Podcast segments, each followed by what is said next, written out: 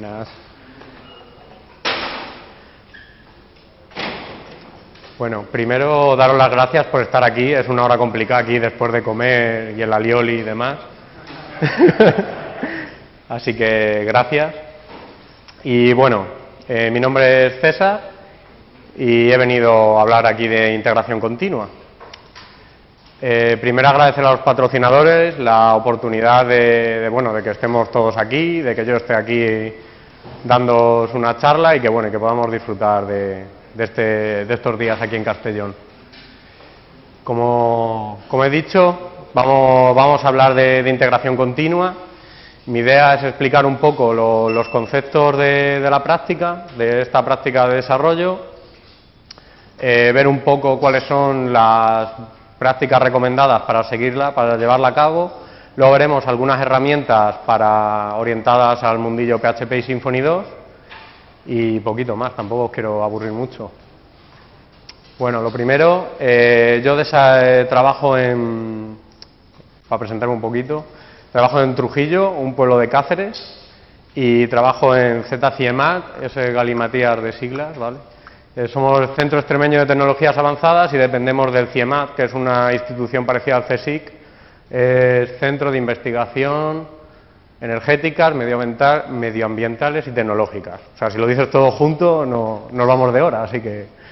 Eh, yo entré allí a trabajar hace unos tres años y, bueno, allí trabajamos mucho computación grid, eh, computación con GPUs, imagen médica todo un poco alejado del mundo Symfony, de lo que se maneja aquí, pero sí que desarrollamos eh, aplicaciones internas de gestión y mmm, gran parte de ellas están desarrolladas en Symfony, que para eso entré yo a trabajar.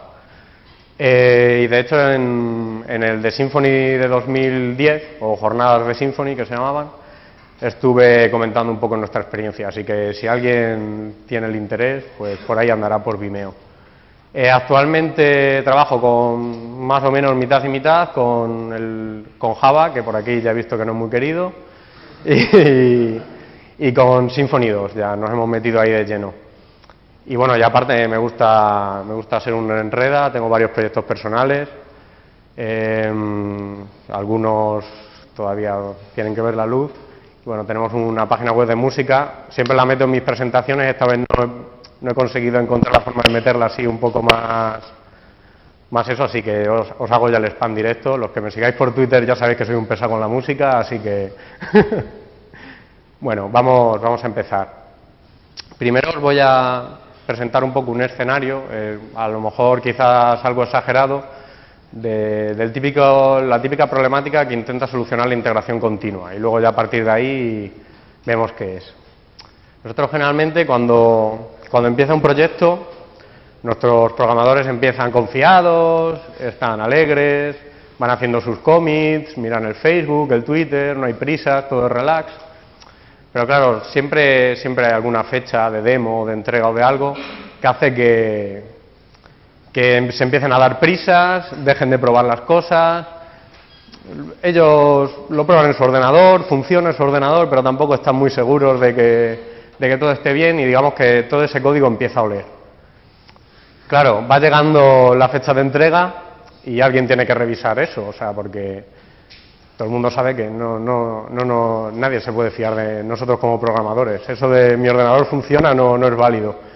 Entonces llegará quien sea y mirará a ver cuál es el estado de, nuestro mainline en el control de versiones. Por ejemplo, el trunk en el SVN o el, o el master en el Git. Y generalmente lo que se encontrará será esto.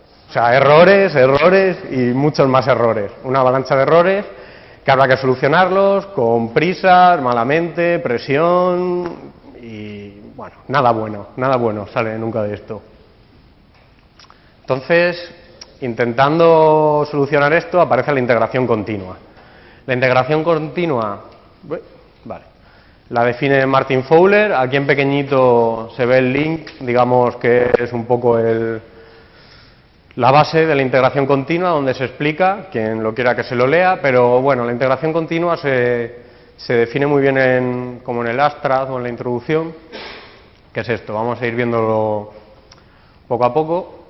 La integración continua es una práctica de desarrollo software, no es, no es una herramienta. No, no sé, alguno, seguramente sí, vengáis pensando que voy a hablar de cómo configurar un Jenkins, ya veremos qué es, o algo de eso.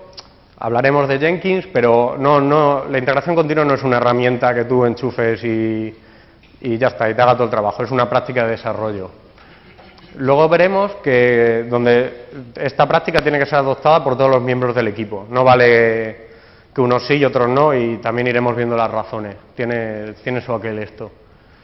Integran su trabajo frecuentemente, es decir, ellos hacen commit de su trabajo, lo añaden a, esta línea principal, al mainland del control de versiones, frecuentemente.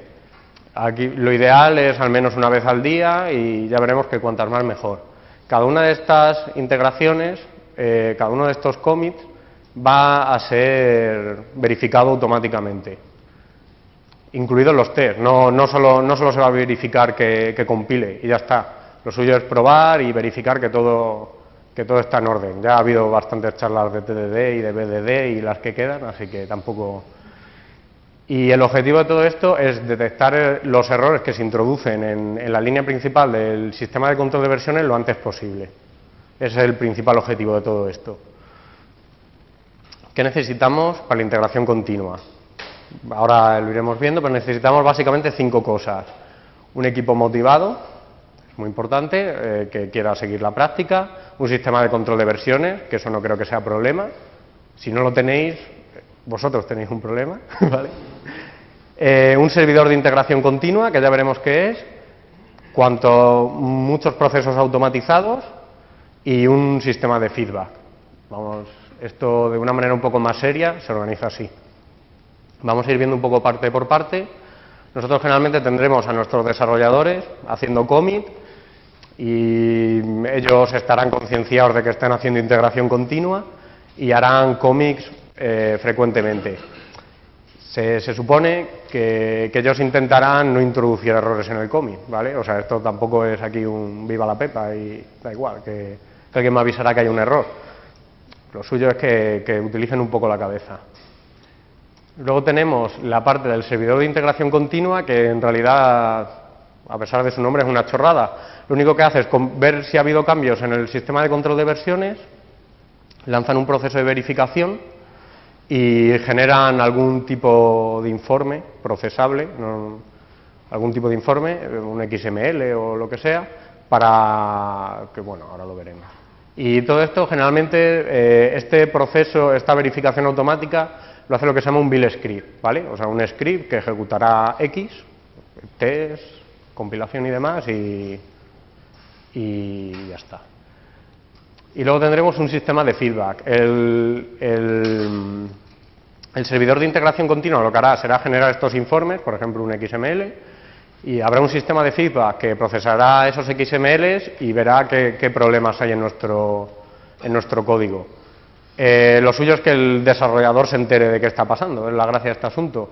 Hay dos formas, uno que sea con un dashboard, o sea, algún tipo de pantalla donde se vean botones rojos y verdes y tal, o un sistema de alertas, un RSS, un email, una bocina, lo que sea. Em, y bueno, esto ya está.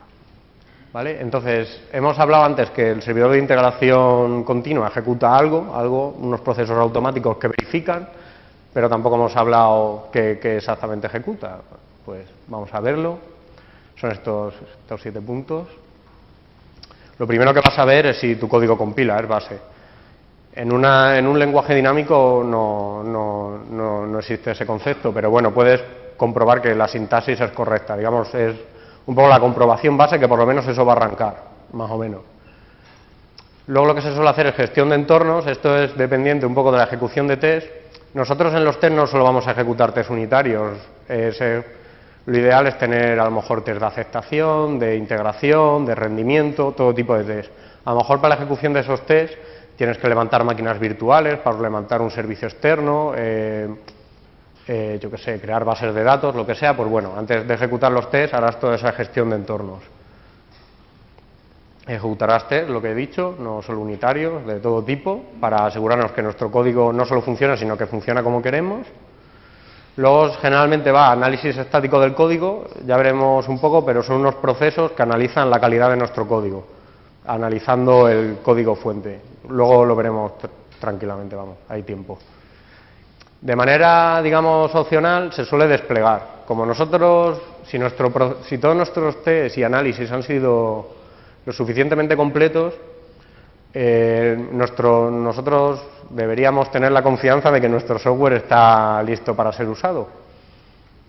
Pues bueno, esto se mete más en otra, en otra historia que se llama el Continuous Deployment, no voy a entrar ahí porque da para otros 40 minutos, pero bueno, la idea es que una vez que tú ya has comprobado que todo está bien, lo despliegas una instancia demo y tú tienes siempre una demo de, de lo último que hay en tu, en tu trunk o en tu master, siempre actualizado. De la misma forma también se suele generar los Javadoc o PHPdoc, se despliegan y tú siempre tienes tu documentación online, siempre disponible y siempre actualizada. Y luego, pues bueno, recopilando todo lo que se ha hecho antes, se genera algún tipo de informes para que el sistema de feedback avise al, usuario, al desarrollador, si, si la ha liado, básicamente. Ahora vamos a ver una serie de reglas. Como un poco antes ha dicho Álvaro, a ver, son reglas relativas, como todo, no, no, hay, que hacer dogma de nada. Y entonces una serie de reglas que en una tarde de aburrimiento me dio por llamarlas las reglas del club de la integración continua. ¿Vale? La, la primera y muy importante es que hagas commit frecuentemente. Nosotros lo que queremos es descubrir los errores cuanto antes, porque cuanto antes los veamos, antes veremos dónde hemos fallado y antes sabremos cómo solucionarlo. Estará el código más fresco en nuestra cabeza. Cuanto más commits hagamos, más integraciones, más verificaciones automáticas harán. Entonces, lo suyo es que, hagas commit frecuentemente para detectar esos errores lo antes posible, que al final es el objetivo de todo esto. Eh, no hagas commit de código erróneo, o sea, por mucho que te vaya a avisar el sistema de integración continua de que todo ha fallado, pues es un poco de cabeza y de probar las cosas un poco antes en nuestro ordenador, por lo menos para tener la, excusa esta famosa de que mi ordenador funciona. Cuando, cuando el bill se haya roto, es decir, cuando ha habido, ha habido un fallo en, ese, en ese, proceso de, verificación, eh, teóricamente es una, esto es muy importante, es de máxima prioridad solucionarlo. ¿Por qué? Si nosotros sabemos que en el mainline hay un problema, lo que no es lógico es que lo dejemos estar, porque si trabajamos en equipo, puedes estar retrasando. Tú no puedes decir, ah, esto no compila, bueno, me voy a tomar un café y luego ya cuando vuelva. Puedes retrasar o puedes bloquear a tus compañeros de equipo. Lo suyo es que sea una máxima prioridad, ¿vale? Por eso decía que es importante que el equipo esté implicado. En cuanto haya uno que, esto le dé igual, pues bueno, ya no, ya no va a ser lo mismo, ¿vale? Porque lo suyo es que todos tengan cuidado, que todo se solucione y así siempre tendremos nuestro, nuestro sistema de control de versiones limpio y siempre estaremos confiados de que, eso va a funcionar. E automatiza. Cuanto más procesos automatices, más podrás incluir en tu, en tu build script esto que lanza la verificación automática, y por tanto mucho más, o sea, vas a poder probar más cosas y vas a estar mucho más seguro de, lo que funciona y de lo que no. Entonces, cuanto más tengas automatizado, más podrás incluir y todos más contentos. Eh, no solo vale con que compile, se supone que los tests y estos análisis estáticos de código deben pasar o deben estar por lo menos en unos valores aceptables. Imaginaros que queremos, analizamos el, el code coverage, la cobertura de los test, y hombre, tener el 100% es una chorrada, pero por ejemplo te puedes poner tú entre el equipo el límite de 60-80%, y si te pasas de ese límite, pues lo arreglas. Que, o sea, esto es sobre todo para evitar que las cosas se vayan de madre, básicamente. De que ya al final la montaña sea tan grande que diga, paso de todo. Entonces, no solo que, falle y que no arranque, sino algunas medidas hay que tenerlas controladas. Esto es importante, o sea, lo suyo es tener tu, tu build script, ese proceso automático que no solo lo ejecute el servidor de integración continua, sino que no lo ejecutes tú en tu ordenador. Porque nosotros generalmente tendemos a utilizar IDEs. IDEs. Voy a poner, por ejemplo, el NetBeans, entonces tú compilas y ejecutas con el NetBeans, pero bueno, el NetBeans ya hace cosas que seguramente el servidor de integración continua no va a hacer. Lo suyo es que tú antes de, lanzar un commit lo ejecutes y veas que todo va bien, porque teóricamente en el servidor de integración continua se va a ejecutar lo mismo. Y así te aseguras y evitas el marrón de que salga ahí una alerta y, y te tengas que tomar el café más tarde o lo que sea. Y por tanto, y esto es un poco a colación del anterior punto, intenta que tu verificación sea lo más rápida posible. Esto no siempre es posible, pero obviamente el desarrollador le va a dar más pereza si ejecutar todos los tests van a durar 10 minutos que un minuto. A veces esto es como todo, por ejemplo, antes en la charla BDD se comentaba que los tests de BIHAT nos tardaban 4 minutos. Hay cosas que no se pueden optimizar y habrá cosas pues que no las podrás ejecutar en local. Igual que si haces pruebas con servicios externos, tampoco tiene lógica que tú te pongas ahí a levantar máquinas virtuales y bases de datos. Por eso decía que todo esto son reglas relativas, buenas prácticas, que a veces se podrán hacer y otras veces no. Ventajas y desventajas de todo esto. Bueno, lo principal es que reduce riesgos. Tú siempre vas a saber que tu código, si tu si tus pruebas son lo suficientemente completas, vas a saber si, si, funciona o si no funciona. Lo que tienes, estas sorpresas de ir a ver y que de repente aparezcan excepciones y tal, no van a desaparecer porque nadie es perfecto, pero se supone que las reducen. Nosotros, por experiencia propia, de, yo me acuerdo de que se sentaba un chico y decía, voy a hacer merge de todo, y ya sabías que iba a estar todo el día perdido, solucionando historias y que tenías que estar pendiente porque te iba a decir, a ver, esto, esto que has hecho.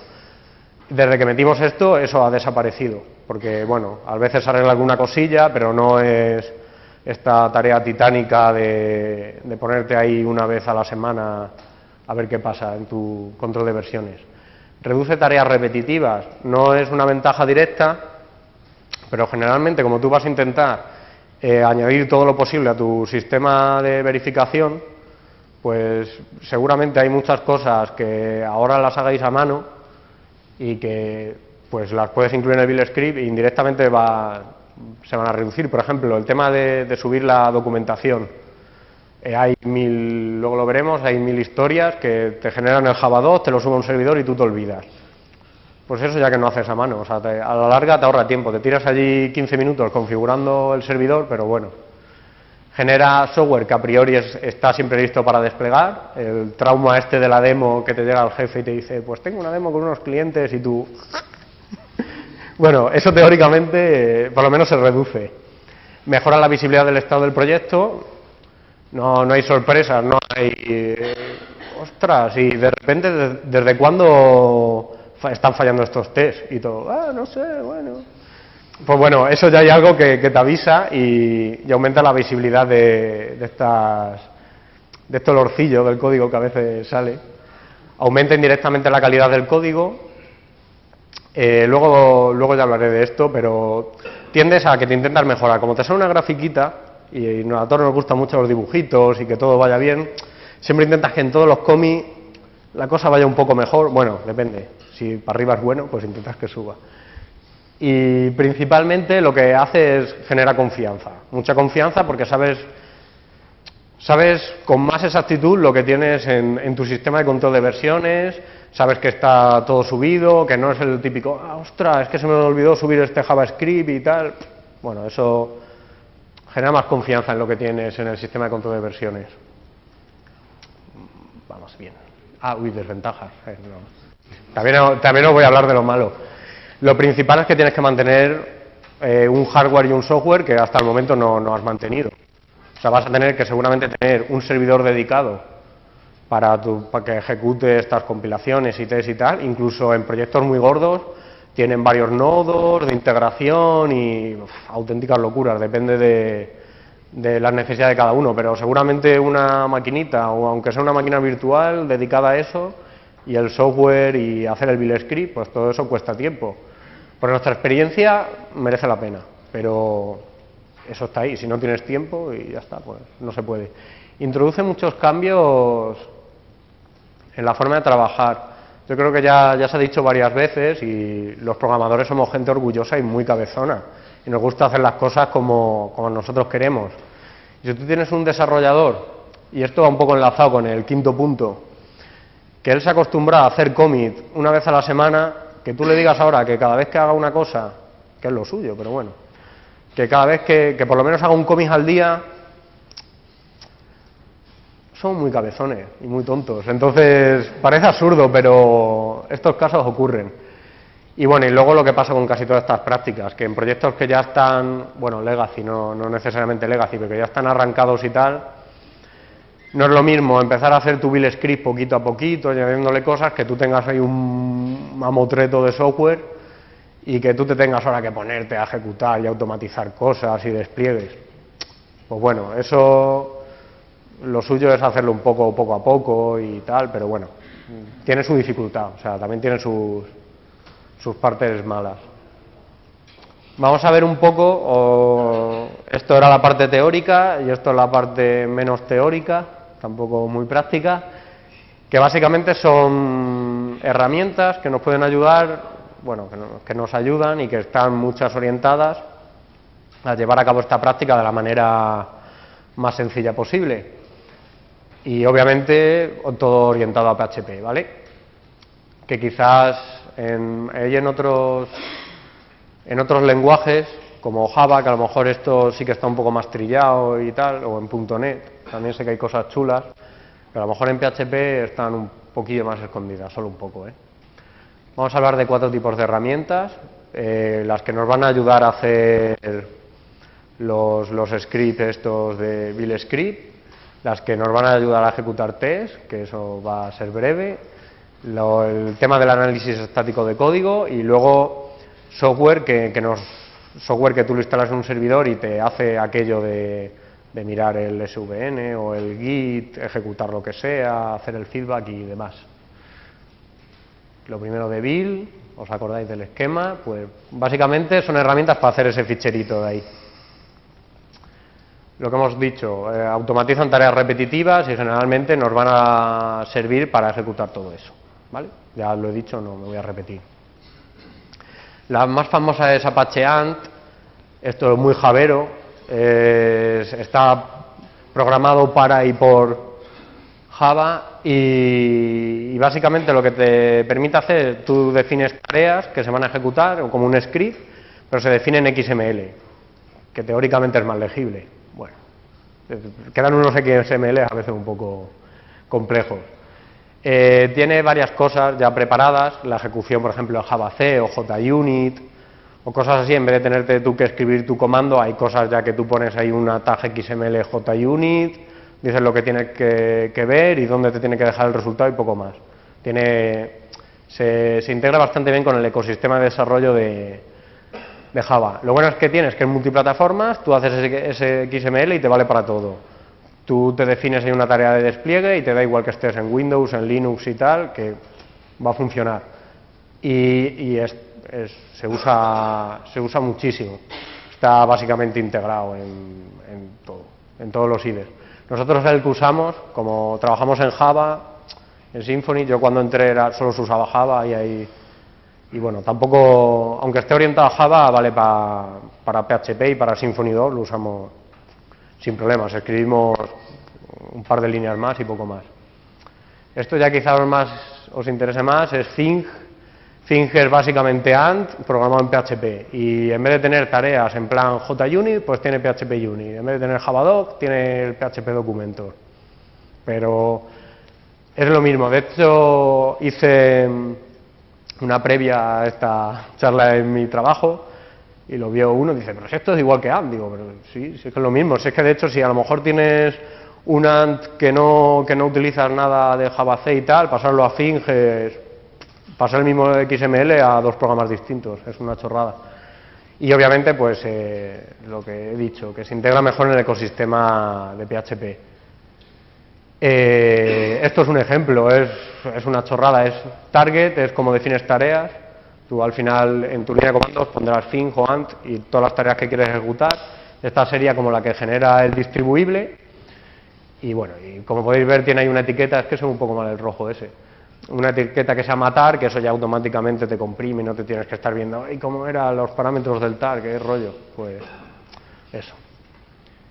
Y en realidad esto, bueno, te ayudan, pero se puede utilizar cualquier cosa. Si tú quieres tener hecho un shell script, o una cosa en PHP, o hacer una, consola con una cosa con la consola de Symfony, o tú mientras tengas ahí todos tus tests y análisis y tal automatizados y que tú cuando lances tu script tire para adelante, te da, te da igual usar una cosa que otra, ¿vale?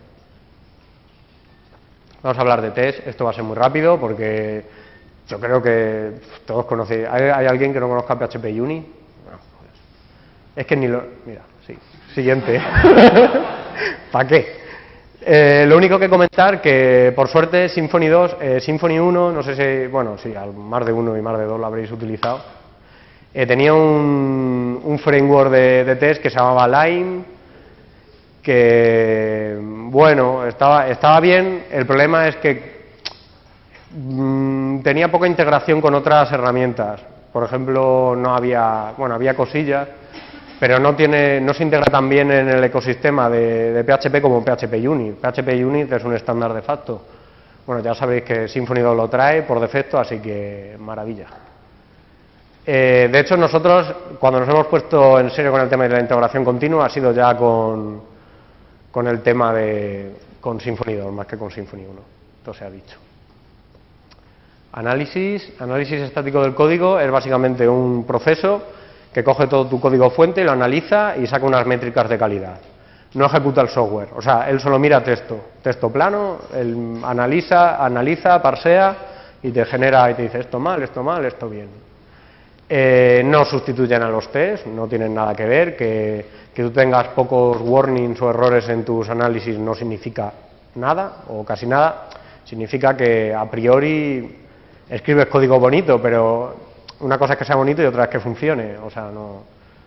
Pero bueno, aunque no evita el mal código, ayuda, ahora lo veremos. Y sobre todo evita la deuda técnica. Te avisa mucho de, oye, esta función no la tiene, no tienes el PHP doc, un poquito por favor. Y claro, evita la deuda técnica porque luego ya veremos con el dashboard cuando, cuando la gráfica se vaya disparando, algún momento dirás, ostras, tengo que parar este, este desastre. Y bueno, ayudan, por lo, aunque no evitan la deuda técnica, por lo menos ayudan a que no te olvides de ella, que, no es poco.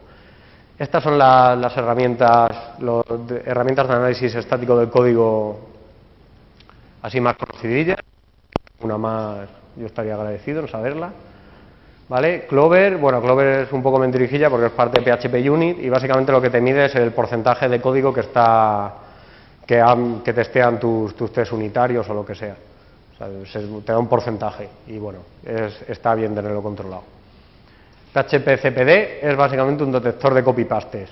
Te dice, es muy simple, te dice el porcentaje de tu código que son copy-pastes. Eso está bien, esto está bien tenerlo controlado porque todos sabemos que ya no lo hacemos, pero en algún momento dicho, ¿para qué voy a hacer una función si mira, control C, control V? Entonces, esto te detecta y bueno, Tienes ahí un control, si alguien ha hecho un copy-paste, va a supuesto, dices, hombre, 20% en el último cómic, ¿qué has hecho? Pues eh, PHP Depend es el equivalente a... Mm, pues yo ahora voy a hacer a partir de ahora casi equivalente de todo a Java, no os gusta, pero a, lo mejor alguien lo encuentre útil. Es lo mismo que el JDepend de Java. ¿Esto qué hace? Te da unas métricas un poco oscuras que te dicen la extensibilidad, reusabilidad y mantenibilidad del código. Básicamente lo que te dicen es en qué grado tus piezas, tus clases y tal están acopladas. Y bueno, eh, una vez que lo aprendes a ver qué, significa, pues te suelto una gráfica que es un galimatías total. Y bueno, te puede decir, hombre, esta dependencia sobra, tal. Se pueden ver cosillas que a simple vista no ves. PHP log, mira el tamaño del código. Eh, esto a priori es una chorrada, pero, pero no. Porque hay, hay buenas prácticas, no entro a decir si son, si son correctas o no, que dicen que cuanto tus clases y tus funciones sean más pequeñas, mucho mejor. Se supone que, que a priori estás haciendo menos cosas en esa función. Y esto básicamente te da el número de líneas medias de tu clase, el número medias de tu método. Esto, bueno, hay que cogerlo con pinzas. Obviamente, si si tu media de líneas por función son 300 líneas, hay algo que quizás no, estés haciendo bien. Y bueno, evita que haya ahí picos raros. PHP Mesh Detector es como el Find Bugs de Java. Esto básicamente lo que hace es es busca bugs potenciales o, problemas. Por ejemplo, variables no inicializadas, variables que no se usan, eh, código que no está bien comentado, eh, atributos que están mal encapsulados, cosas, cosas de esas, ¿vale? Te da un informe, te los divide en alta prioridad, media prioridad y bueno, está, está chulo. Este quizás sea el más útil, porque a veces te das cuenta de cosas, aunque sean chorradas, te, sale ahí un warning de estos rojos y ves, esto paso. Y luego lo ves y dices, pues, esto hubiese petado. PHP Code Sniper es como el check styles de Java, sigo con mis analogías, y es básicamente mide, eh, ve el, estilo de código. Generalmente tú vas a seguir, lo recomendable es que sigas una forma de hacer tu código, las llaves en la misma línea o abajo, como quieras. Esta herramienta tú le das un XML que te define el, estilo que estás siguiendo y te dice en qué sitios no lo sigues, ¿vale? Esto como todo, tampoco hace falta tenerlo siempre al 0%, pero ayuda. Y luego PHP Code Browser es, está chulo, es una chorrada, pero básicamente el PHP Mesh Detector y el Code Sniffer lo que hacen es generar unos XMLs ilegibles y esto te genera unos informes HTML que luego con el servidor de integración continua tú los puedes publicar por ahí y, los puedes ver más fácilmente, así navegables y todo eso. Y vamos a hablar de los servidores de integración continua, ¿vale? Es decir, esta maquinita y casi siempre la de ahí arriba. En realidad es una. Jenkins, seguramente casi todos... Uy, que se me cae el agua. Casi todos habéis oído hablar de él, quizás el servidor de integración continua más popular es software libre, es fácil de usar, gran comunidad, buena documentación, lo tiene todo, todo, todo. Y sobre todo, quizás lo más chulo que tiene es que tiene plugins para aburrir, tanto inútiles como auténticas fricadas. O sea, tiene todo. Tiene, se integra, por ejemplo, procesa todo, todo lo que os hablaba antes, el PHP Mesh Detector y todo esto.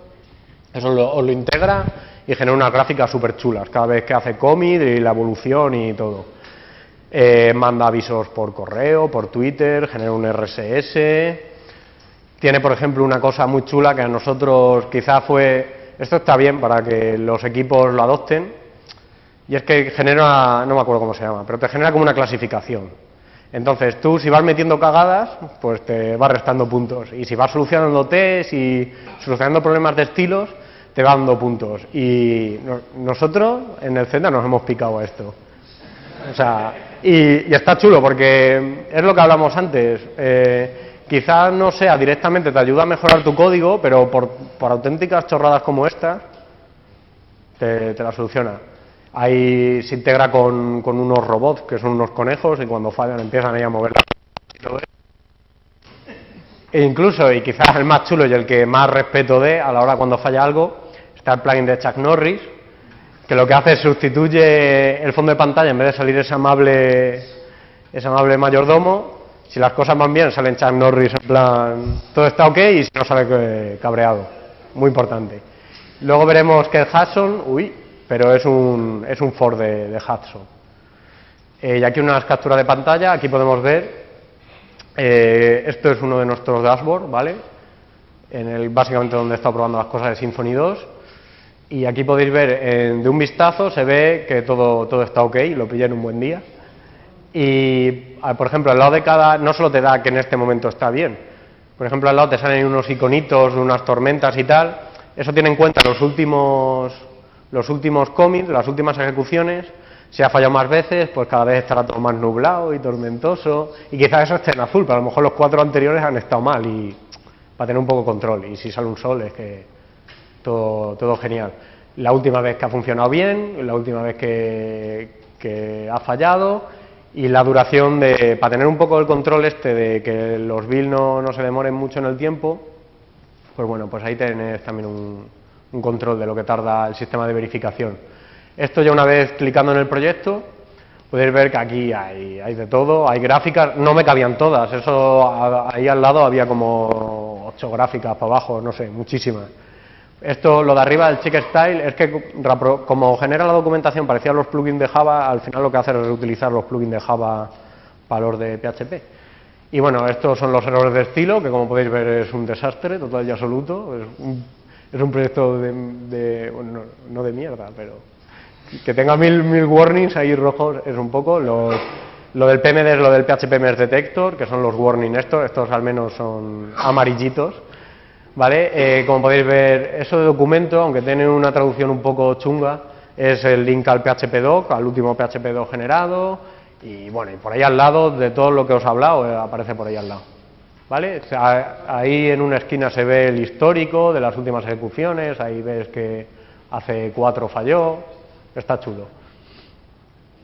Hudson es el padre de Jenkins.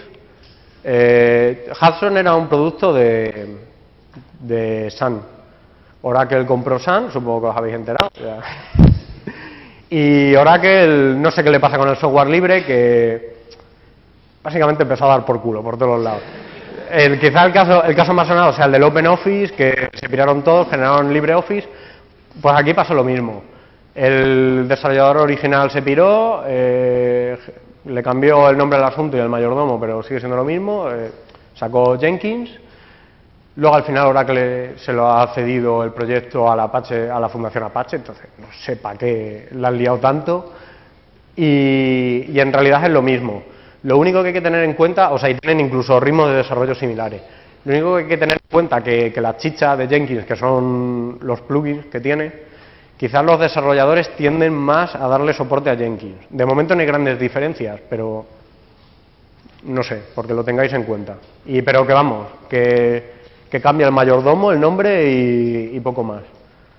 Eh, otro, así por casi cuestiones históricas, es PHP Under Control. Cruise Control era un servidor de integración continua súper famoso, pero que ahora parece que, Jenkins le ha levantado el puesto del reinado.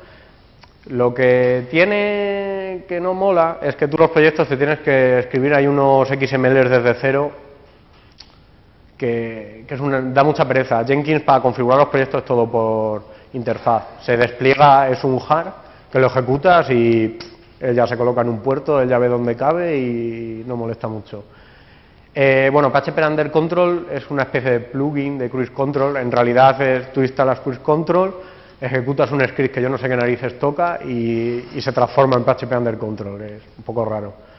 Y, por cuestiones históricas es, sigue siendo muy importante, entonces tiene aplicaciones de NIDES y aplicaciones de terceros, integra muy bien con todo. ¿eh?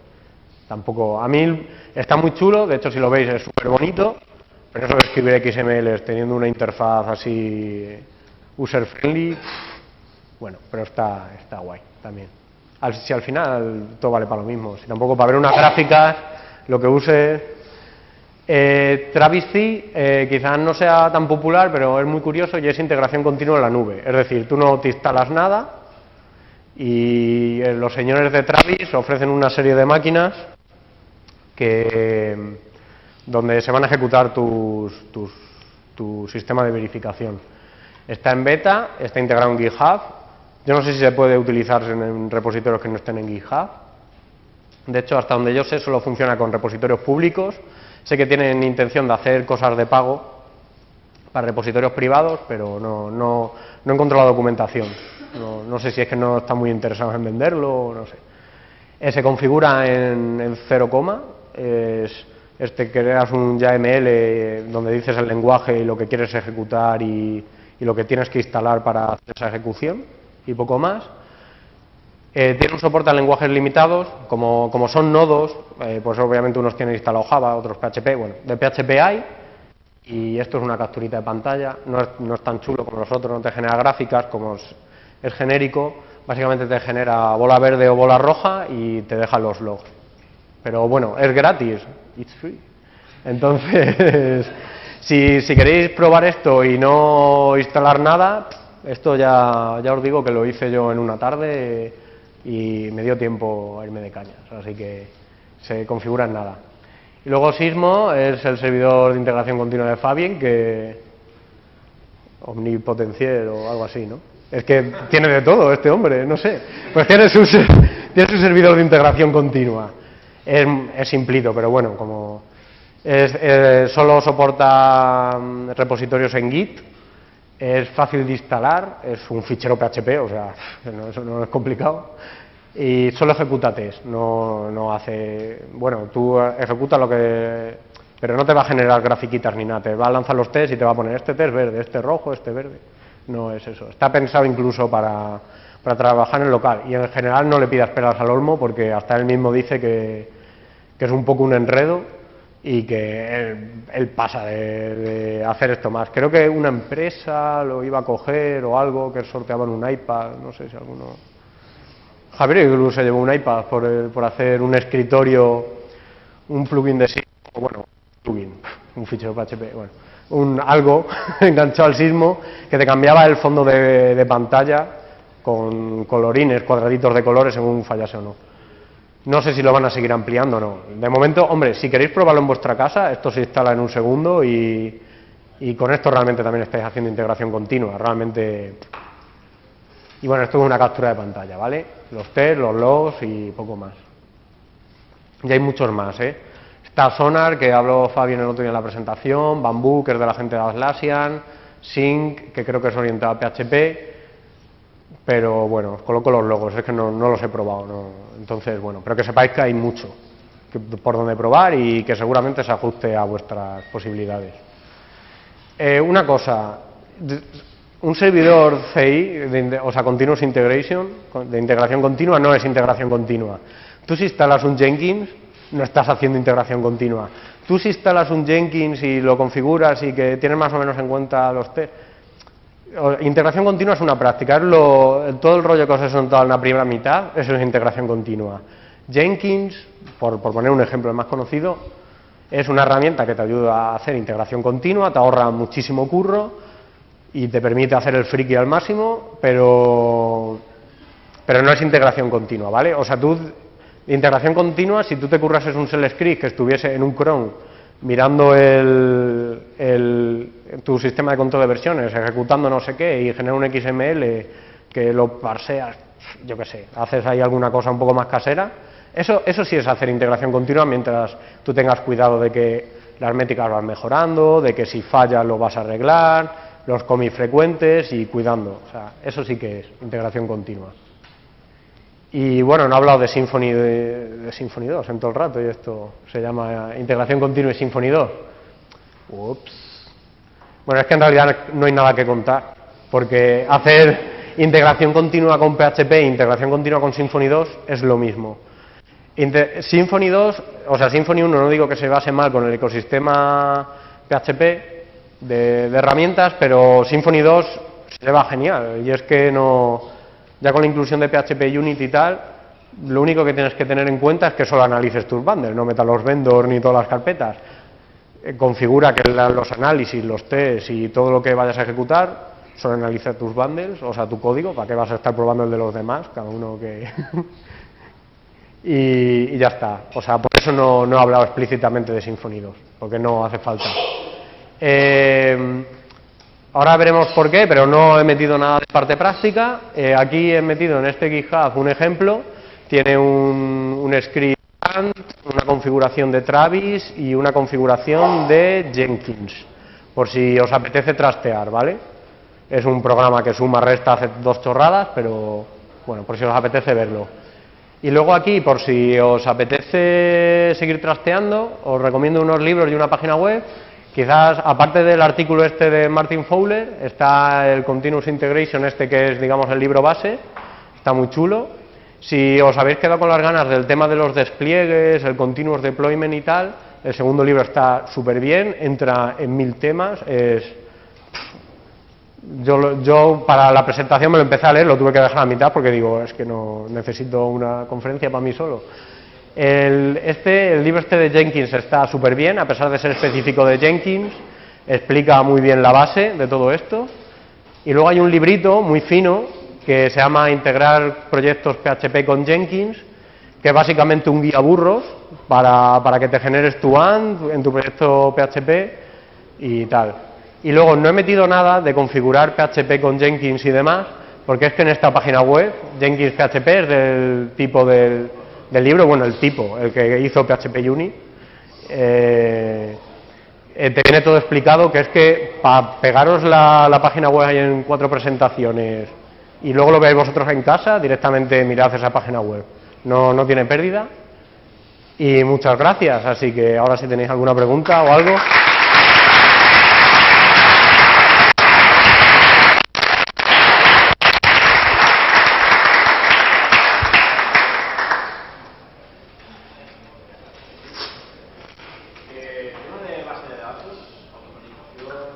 Sí.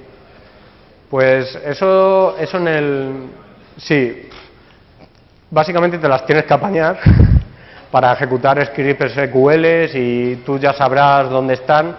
De eso habla muchísimo, es un tema muy complejo porque tienes que, tú una base de datos para modificarlas tienes que guardar credenciales y tal. De eso el segundo libro que, que viene en la lista viene muy muy mascado, te pinta mil escenarios, y te pone muchas posibilidades. Lo suyo es que tú lo, metas en, el, en tu ANT o en tu FING o en tu Shell Script como puedas, pero ahí te dan muchos pasos. Es un tema, es que depende mucho de las necesidades de cada uno. Incluso gente que, que lo tiene, que levanta máquinas virtuales y ahí tiene las bases de datos. Hay de, hay de todo, hay de todo. Depende mucho, de. Pues ya está. Pues nada, muchas gracias.